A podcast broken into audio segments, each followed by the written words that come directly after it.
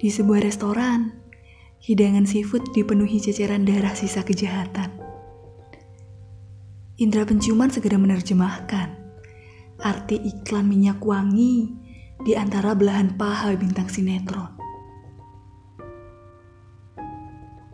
Di sini, aku tak mampu memasuki berita-berita politik yang simpang siur. Tampaknya sudah terlalu banyak badut yang menguasai dunia hukum. Lalu, jadilah penguasa bermandi kekerasan.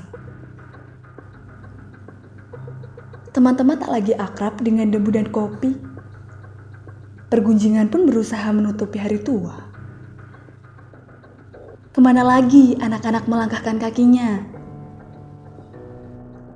Pintu-pintu harapan dipenuhi pencoleng yang mengganti otak dengan sendal jepit dan belati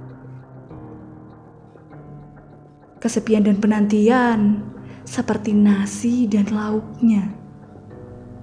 Dan lemparkan gelas sambil menghitung gugusan awan saat dahaga menyergap.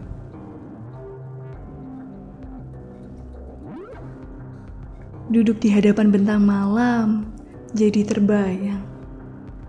Mobil, semen, kertas, dan hutan belantara menggelepar di dalam kualai.